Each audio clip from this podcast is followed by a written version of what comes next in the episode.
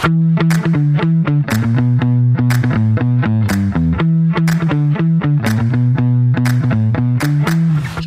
אני נועם ריין, והיום בבוקר ניתקתי את הרכב החשמלי שלי מעמדת הטעינה ויצאתי לעבודה. את אותה פעולה עשו עוד למעלה מ-80 אלף ישראלים שכבר נוהגים ברכב חשמלי. ולפי כל ההערכות, עד סוף העשור הנוכחי, כלומר, אוטוטו, יהיו כאן למעלה ממיליון כלי רכב חשמליים. זה אומר שאחד מכל שלושה רכבים שתפגשו על הכביש יהיה חשמלי. חתיכת מהפכה. אבל האם בכלל יש מספיק חשמל בשביל כל הרכבים האלה? זאת שאלה שמסתבר שהתשובה עליה לא כל כך פשוטה. הבעיה הזאת פוגשת את הצרכן הפרטי שרוצה להתקין עמדת טעינה ולהתחבר ללוח החשמל הביתי. היא פוגשת בקנה מידה גדול יותר את ועדי הבתים שצריכים למצוא פתרונות טעינה לעשרות רכבים חשמליים. היא מטרידה אפילו יותר את מפעילות התחבורה הציבורית שצריכות לספק חשמל מסביב לשעון למאות ואלפי אוטובוסים. וכמובן, זאת בעיה גדולה מאוד עבור משק החשמל הישראלי כולו, שיצטרך להתמודד עם ביקושים שהוא מעולם לא הכיר. איתי נמצאים היום שני אורחים, יוסי עזריה, מנכ"ל זן פתרונות טעינה, וסער ניידורף, סמנכ"ל פיתוח עסקי של תדירן פתרונות אנרגיה. שניהם עסוקים מסביב לשעון במציאת פתרונות לאספקת החשמל עבור הרכבים בישראל, ויוכלו לשפוך קצת אור על מה שקורה מאחורי הקלעים של מהפכת הרכב החשמלי. יוסי, בוא נתחיל מהצרכן הביתי, זה שגר בבית הפרטי. אצלו הסיטואציה יחסית פשוטה, נכון? מה הוא צריך בעצם כדי להטעין את הרכב? על פניו אכן, הצרכן הפרטי, הפתרון בהיבט של התקנה, בהיבט של הנגשת הפתרון, או הפתרון, הפתרון הקל ביותר, זה לחבר אמצעי חשמל נוסף בבית בהתקנה שהיא לא סופר מורכבת. אבל גם הצרכן הפרטי הזה יפגוש את הבעיה של אספקת החשמל, בדיוק כמו הצרכן הציבורי ובדיוק כמו ועדי הבתים. כדי שנסבר את האוזן וניכנס לאיזשהו קונטקסט של על כמה חשמל בכלל אנחנו מדברים, אז ניתן דוגמה ציורית. המשאב המרכזי שאנחנו מכירים היום בבית פרטי הוא המזגן, הצרכן הגדול ביותר, הוא מכונת הכביסה, אז בואו ניקח מזגן של שלושה כוח סוס, עמדת טעינה, כשהיא מטעינה ב-22 קילוואט, אנחנו מדברים על סדר גודל של בין פי 5 לפי 7 ממכונת כביסה. אז בבית שלו, שלא תוכנן להיות בית שמתדלק עמדת טעינה, כרגע הצרכן הגדול ביותר הופך להיות צרכן שלא היה עד היום בסדר גודל של המשפחה, זה אירוע חדש, ולכן כדי לסכם לגבי הבית הפרטי, הפתרון הוא פתרון קל, הוא לא תלוי באחרים, בטח אם יש לו חניה פרטית. אבל אספקת החשמל, הבעיה הזו תפגוש גם אותו, ואני מניח שנפתח את זה במהלך השיחה הזו. אז זהו, באמת, מה קורה ברגע שאנחנו מדברים על הבניין משותף? הרי בסוף שם גרים רוב הישראלים. אז פה אנחנו נכנסים לאירוע ענק. בוא, ב-2030 אכן דיברת שיהיו מעל למיליון מכוניות חשמליות, ובוא ניקח בניין ממוצע. עם 100 חניות, ששני שליש ממנו זה רכבים חשמליים, סליחה, אנחנו מדברים על כמעט 70 רכבים ואם נכפיל את זה במספרים שאמרתי קודם, שבין פי 5 לפי 10 אנחנו מדברים על 350 מזגנים שהולכים לעבוד בחנייה הזו בזמן שאנחנו לא יודעים לתכנן אותו, אנחנו לא יודעים מתי הם יעשו את זה, ובוודאות אף בניין היום במדינת ישראל לא יודע לספק את החשמל לאירוע כזה. יש לנו את הבעיה של גודל החיבור, זאת אומרת כמה חשמל בכלל יכול להיכנס, ואספקת החשמל שמגיע מהייצור בכלל למשק. אירוע מורכב, אירוע גדול, נאמר שלשנתיים, שלוש הקרובות הפתרונות של ניהול טעינה הם עוד פתרונות שמאפשרים לנו לפרוס את התשתיות. החל ממחצית העשור הזה אני לא רואה את ה... את העולם הזה של רכב חשמלי מתקיים ללא ניהול מרוכז ברמת ניהול המשק ופתרונות אנרגיה מבוזרים כמו אגירת אנרגיה וכדומה שגם בהם ניגע עוד מעט בהמשך. ועדי הבתים שאנחנו מדברים עליהם הם לא מומחים בתחום החשמל והאנרגיה לפעמים אנחנו מדברים על פנסיונרים שעד היום התרגלו לאסוף צ'קים ולשלם לגינון פתאום נופל עליהם פרויקט בסדר גודל אחר לגמרי איך בכלל מנגישים להם את הידע שהם זקוקים לו. אז uh, מעבר לזה שהם לא מתעסקים ביום יום בנושאים כאלה, גם בהיבט של העלויות, זה יכול להיות אירוע בהיקפים אדירים שוועד בית שהיא עמותה שהיא לא גוף שאמור להיות גוף שמחזיק סכומים כאלה, קודם כל נתקל בקשיים פיננסיים לממן פרויקט כזה, ולכן בדרך כלל הפתרונות יהיו פתרונות יזמיים. אבל יותר מזה, אם נלך אחורה, לצערי, בשלבים הראשונים, האנשים הראשונים שהצטיידו ברכבים חשמליים בבנייני מגורים, גם בהיעדר רגולציה מסודרת וגם בהיעדר משאבים לעשות את זה, יש כל מיני פתרונות פלסטר שהם פחות טובים. הם יאפיינו את הפתרון לכמה רכבים הראשונים, עד שנגיע לבעיות של הגדלת חיבור וטעינה מנוהלת, וכאן תיכנס חברת טעינה. אני יכול לספר לך שממש אנחנו מוסרים בעוד שלושה שבועות פרויקט ענק של 700 חניות שוועד הבית כשניגש לאירוע הזה זה אירוע מז'ורי מבחינתו גם בעלויות וגם בעיסוק היבטים משפטיים, חוזים, ביטוחיים, תשתיתיים, הנדסיים ואכן הגוף הזה לא, לא מיומן ולא אמור לעשות את זה. מה שקורה בפועל מתחילים בפתרונות שמאפיינים את הצריכה לשנה שנתיים הקרובות ובדרך כלל ההתקשרות תהיה ארוכת טווח כדי שבמעלה הדרך נטפל בכל התשתית ובהגדלת החיבור ועדיין תפגוש אותנו בעתיד הבעיה של הספק החשמל שניתן לספק לבניין הזה גם בהיבט של גודל חיבור וגם בהיבט של ייצור החשמל שתהיה בעיה משקית. אז בוא תסביר לנו בכמה מילים איך עובד פתרון של טעינה מנוהלת, זה שישמש אותנו בשנים הקרובות. אז רכב חשמלי כדי לנסוע כמובן צריך את החשמל מעמדת הטעינה שאנחנו מספקים לו. בגדול הפתרון בהיבט הטכנולוגי שלו הוא לא סופר מורכב, מכשיר חשמלי שלוקח את החשמל ומכניס לתוך הרכב, מדבר עם הרכב בפרוטוקול ייעודי שנכתב בעולם על מנת להטעין רכבים חשמליים, וכאן יש את ההבחנה הברורה בין עמדות מנוהלות ללא מנוהלות. עמדה לא מנוהלת היא עמדה stand alone, עוד מכשיר חשמלי שיודע למשוך קילוואטים ולספק אותם לתוך האוטו. בבניינים משותפים, בכלל בטעינה ציבורית, כמובן בתחנות דלק, קניונים וכולי, הפתרון יהיה תמיד פתרון מנוהל. פתרון המנוהל יודע להסתכל על כמה דברים. קודם כל, הוא יודע לחלק את החשמל בין כמה רכבים. ניתן דוגמה ציורית, אם יש לי אה, כמות אמפר מסוימת, אני יודע, כאשר יש לי עמדות לא מנוהלות, כל רכב ימשוך את המקסימום, כאשר יש עמדות מנוהלות, אפשר להוריד לכל רכב עד לשליש ממה שהוא היה לוקח אם לא הייתה עמדה מנוהלת. זאת אומרת שמבחינת capacity חשמל אפשר לתת לפי שלושה רכבים, כאשר העמדות מנוהלות. העמדות מנוהלות גם יודעות לעשות לנו מרכיבים חכמים נוספים שעמדה טיפשה לא יודעת לעשות. למשל, אני יכול לחבר פיזית את הכבל לאוטו, אבל להגדיר בעמדה המנוהלת שהטעינה תהיה רק בשעות השפל. ב-11 בלילה רק למשוך חשמל. זה טוב גם בהיבט של העלויות וגם בהיבט של חשמל זמין בראייה משקית. עמדה מנוהלת יודעת להכניס בדרך ספק טעינה שיודע לעשות את ה billing ואת הסליקה והתחשבנות. יש לנו היום ציי רכב שאנחנו מתקינים עמדות בבתים פרטיים מנוהלות, שעל פניו יכול הדייר היה להתקין עמדה טיפשה.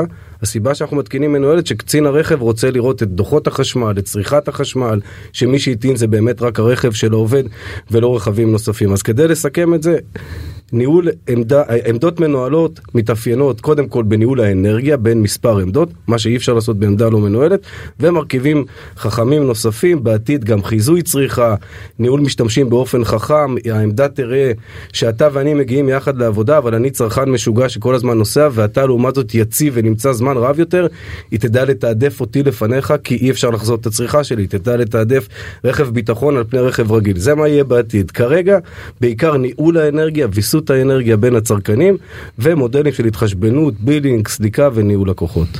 אז אם הזכרת באמת את ציי הרכב, עד היום יש לנו עובדים שהתרגלו לקבל רכב ממקום העבודה עם התקן תדלוק.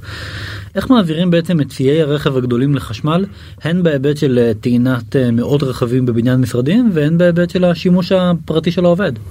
אז קודם כל בפרקטיקה פה משנים שנייה פרדיגמה עד היום רכב רכב חברה אמר או רכב מעבודה שאתה מקבל רכב עם כל מה שנלווה לו. הדלק ו, והעלויות השוטפות והביטוחים והתפעול וכולי. מרכיב הדלק יוצא כרגע מהמשחק כי אנחנו לא, מתאים, לא מתדלקים את הרכבים רק בתחנות הדלק. הבית שלי הוא תחנת דלק המשרד הוא תחנת דלק. ולכן נדרשים היום אה, מרכיבים שנדע בדיוק כמה אני תדלקתי ואיפה. כל זמן שתדלקתי במקומות ציבוריים שהמעסיק ממילא שילם אני מניח וכבר קיימים יש לנו מספר ציי רכב שאנחנו מנהלים חלקם בחרו לספק לעובדים את הרכבים, כולל עמדות טעינה, ולקבל מאיתנו דוחות צריכה כל חודש, ואז אה, להחזיר את עלויות הטעינה לעובד. חלקם בחרו במחיר פיקס שמזכים את העובד כל חודש במרכיבי השכר שלו, אבל אין ספק שהתשתית חשמל אצלי בבית הופכת להיות סוג של נכס עבור החברה. החשמל אצלי בבית, כדי שאני אוכל להגיע עם הרכב לעבודה, בטח אם אני איש שירות ותפעול, צריך חשמל זמין אצלי בבית. זה קצת משנה את התפיסה. וכאמור, טעינה מנוהלת מאפשרת הכל, מאפשרת גם לוודא שאני טוען את הרכב שאני אמור לטעון ולא רכבים אחרים, גם מה הייתה עלות הטעינה ממש בהיבט העוזי, בהיבט של איזה שעות טענתי וכמה עלה לי החשמל, וגם בהיבט של דוחות שהמעסיק יכול לעשות, מי נוסע יותר, מי נוסע פחות, היקפי טעינה. אז טעינה מנוהלת זה פתרון לציי רכב, גם במקום שאם הייתי בן אדם פרטי הייתי מתקין עמדה לא מנוהלת, ציי רכב אוהבים את הפתרון של טעינה מנוהלת והיא מאפשרת המשך שליטה של קצין הרכב, של סמנכ"ל התפעול במה שקורה בהיבט של התחבורה בתוך הארגון. אני מבין. סער, אתם מתעסקים בין היתר עם אה, תחום התחבורה הציבורית, שם האתגרים הם בסדר גודל אחר לגמרי, גם מבחינת כמות החשמל שהאוטובוס צורך, וגם מבחינת אתגר הניהול והצורך לאפשר לאוטובוסים לפעול כמעט מסביב לשעון. איך עושים את זה? אז ככה, קודם כל אה, אני אוסיף אה, שכבה אחת שמשתייכת לגם מה שיוסי אמר. בעצם אם נלך ונסביר לאדם הסביר שיש כמות חשמל לצורך הדוגמה של 100 קילוואט שהיא אה, לבניין מסוים. אז בעצם גם אם אה, תוכנות הניהול נותנות כרגע מענה לצריכה של החשמל לכמות רכבים, בסוף אה, האצת אה, חדירת הרכבים החשמליים ברגע שהם יצרכו יותר חשמל ממה שהמשק מייצר כבעיית תשתית מלמעלה, אז גם התוכנות ניהול לא יספיקו. ואז בעצם מה שיצטרכו זה פתרונות נוספים, וכאן, אה, אה, כמו שאמרת בעצם, בתחום התחבורה הציבורית, זה אה, צועק יותר לשמיים, כי צריכת החשמל שם הרבה יותר גדולה. וכאן בעצם נכנסים פתרונות של אגירה. בעצם, אם לצורך הדוגמה, אה, חניון אוטובוסים היום לוקח אה, 1 אה, מגוואט של חשמל, והנסיעות נהיות יותר אה, תקופות, ומוסיפים אוטובוסים חשמליים, כי המשק עובר לשם. אז אה, כמות החשמל לא תספיק, אה, יגדילו את החיבור מספר פעמים ובסוף זה ייצר. כאן בעצם ייכנס אה, פתרון ההגירה ופתרונות נוספים שאפשר לתת, כדוגמת פאנלים סולאריים לאותו אתר, שבעצם יטעין את ההגירה וההגירה אחרי זה תשחרר את זה לטעינת האוטובוסים. בעצם הופך להיות מצב שתחנות אוטובוסים וגם בניינים יהיו בעצם מרכזי אנרגיה עצמאיים.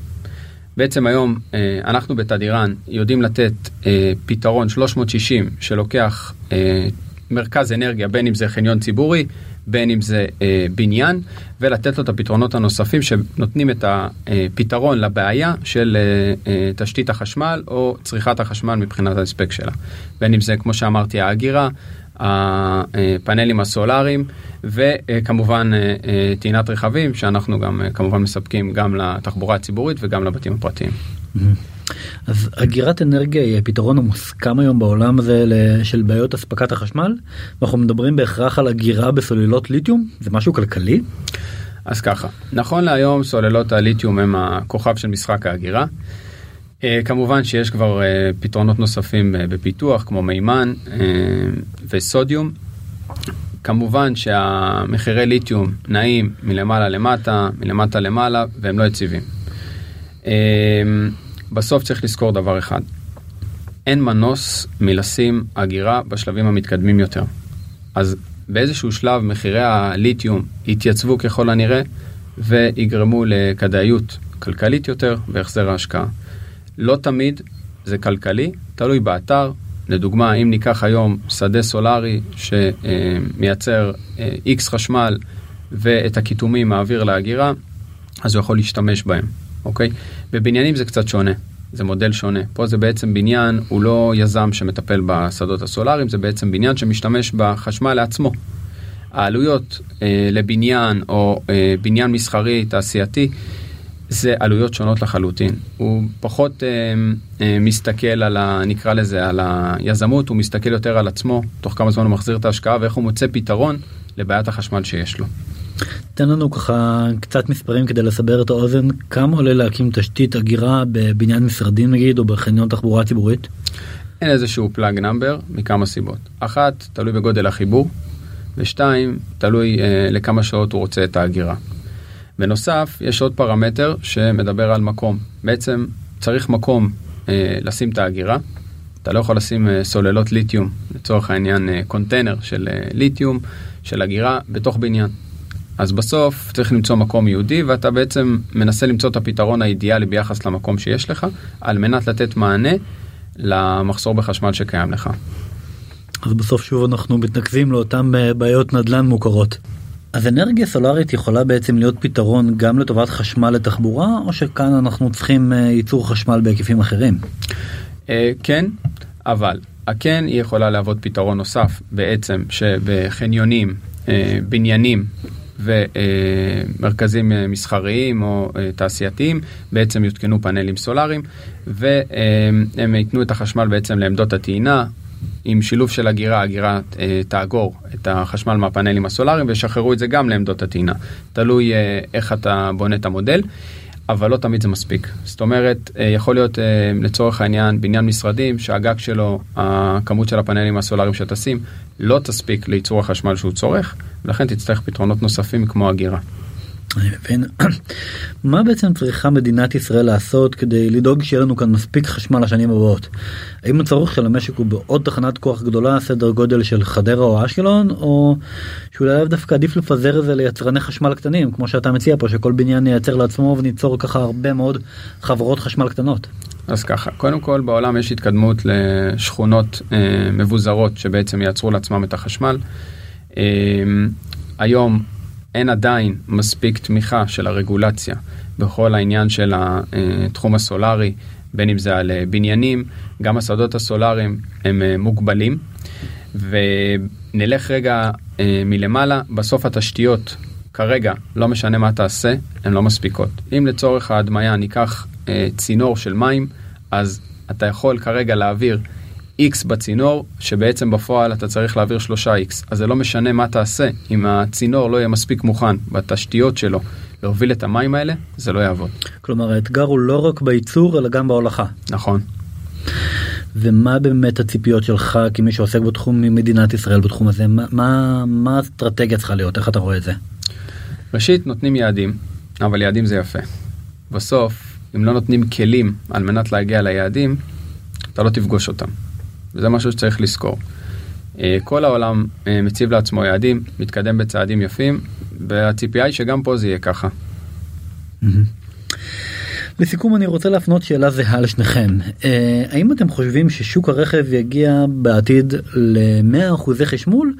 או שלצד הרכבים החשמליים ובעתיד אולי גם רכבי המימן נראה כאן עדיין רכבי בנזין ודיזל. יוסי תתחיל אתה. ברשותך מילה על השאלה שהופנתה לשר לתחום האנרגיה, אני מסכים עם uh, עיקרי הדברים ששר אמר, שאלת מה צריך לעשות. תראה, ב-2019 דירקטוריון חברת החשמל פרסם את החזון שלו, הוא קרא לו 40-80, שב-2040 80% מהייצור במדינת ישראל יהיה מבוזר בתחנות קטנות. ב-2019 פורסמה הסדרה לגז טבעי. נקראה הסדרה לפריסת אה, תחנות מבוזרות בגז טבעי, השפה של הידיוטות היא יותר קו-גנרציה וכולי. ארבע שנים מאז ההסדרה, ואנחנו עם פחות מ-20% מתוך ה-471 מגוואט שאושרו בהסדרה עם סובסידיה ומענקים ממשלתיים. קודם כל, אם המדינה תקיים את התוכניות של עצמה, אנחנו נהיה במצב הרבה יותר טוב לקראת 2030. שתיים, הדרך להסתכל על זה בדוגמה של האמבטיה והצינורות, ההגירה הוא פתרון שיכול להיות פתרון מדהים. היום הוא לא עובר את סף הכדאיות הכלכלית שלו, עד שהוא הופך להיות כלכלי וכמעט מחזור החיים של סוללות הליתיום כבר לא מתקיים. אז נכון, המחירים ירדו והשוק ילך לשם, אבל צריך לזכור שאגירת אנרגיה היא לא תוספת אמצעי ייצור, היא שימוש חכם יותר באותם אמצעי ייצור. זה לא מגדיל את האמבטיה, זה נותן לי לנהל את הזמן שאני צורך את המים מתוך האמבטיה לצינורות טוב יותר. זה לגבי השאלה הקודמת. לשאלתך, איך ייראה שוק הרכב החשמלי, צריך לזכור, תמיד יהיו רכבים על דלק פוסילי מהסיבה הפשוטה שתמיד יש אנשים, וככה אה, נראית אוכלוסייה עם התפלגות נורמלית, שאף פעם לא קונים רכב יד שני, ראשונה או יד שנייה, ולפעמים גם לא יד שלישית. ובמחזור אורך החיים של הסוללות ברכבים האלה, אז מי שנוסע בממוצע על רכב שהוא בין 10 ו-12 שנה, ימשיך לנסוע על רכב מדלק פוסילי, והוא יפגוש את הרכב החשמלי, כאשר לא יהיו יותר רכבים אה, אה, אה, שאינם חשמליים או בפתרונות אחרים זמינים בשוק. זאת אומרת, הוא יפגוש את זה בעוד 15 שנה. מי שנוסע היום על רכב עם שנתון בן 15, יפגוש בעוד 15 שנה את הרכב החשמלי ככל הנראה.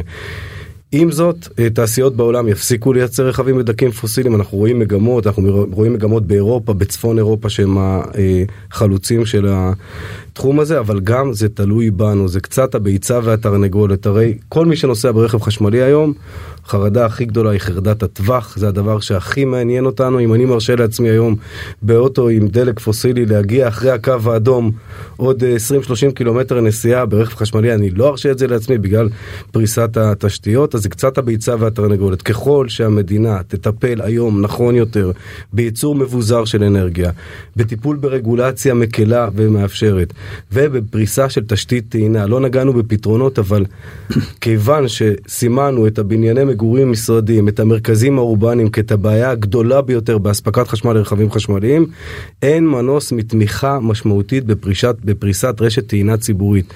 אין מנוס, ממש, בכל מקום, בכל מרכז מסחרי, בכל תחנת דלק, בכל צומת מרכזי שעוברים בו רכבים, ככל שיהיו שם עמדות טעינה, ואפילו חס וחלילה לחשוב על תמרוץ הפוך. למשל, טעינת רכבים בשעות השפל, כאשר אין בעיית חשמל, אני לא רוצה להגיד סובסידיה לבן אדם, ממש לשלם לו כדי שיתדלק, אבל לשבור את הפרדיגמה של התעוז, לשנות את השעות, כי צריך לזכור, אנחנו לא נדע מתי אנשים יטעינו רכבים חשמליים, אנחנו יודעים מתי אנשים בדרך כלל מסיימים לעבוד, מתי בדרך כלל צריכות החשמל הגבוהות בבית, מתי התעשייה עובדת, מתי בתי חולים, אבל אני רוצה לחזור לדוגמה הקשה, כי קצת מסבר את האוזן. תחשוב על חניון עם 100 רכבים חשמליים, זה חניון לא יודע מה, עם 700 מזגנים, עם 1,000 מכונות כביסה, זה data center כמעט.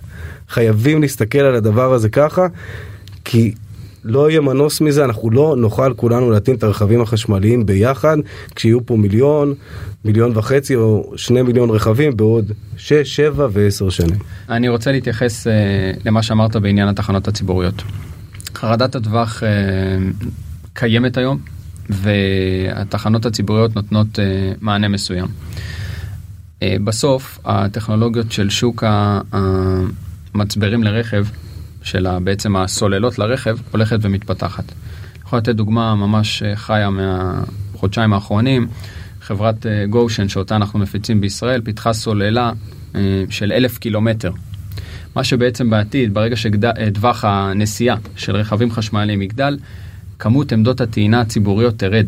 אנשים יעדיפו להגיע לטעון בבית, לטעון במשרדים, גם כי הטווח גדל, גם כי העלויות בטעינה ציבורית הרבה יותר גדולות מטעינה ביתית, וכמובן שהם מטעינים במקום העבודה, שבעצם מקום העבודה משלם על זה. אז זה, זה בנוגע להיבט של אה, עמדות טעינה ציבוריות.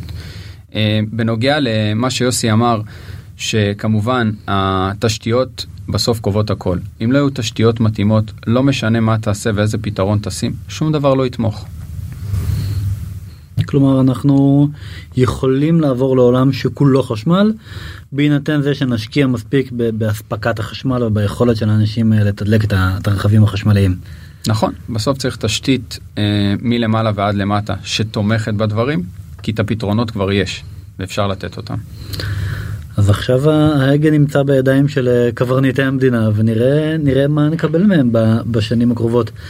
אני רוצה להודות לשניכם שהצטרפתם אליי וגם להודות לכם על כך שאתם לוקחים חלק במהפכה הכל כך דרמטית שאנחנו נמצאים בתוכה. תודה רבה.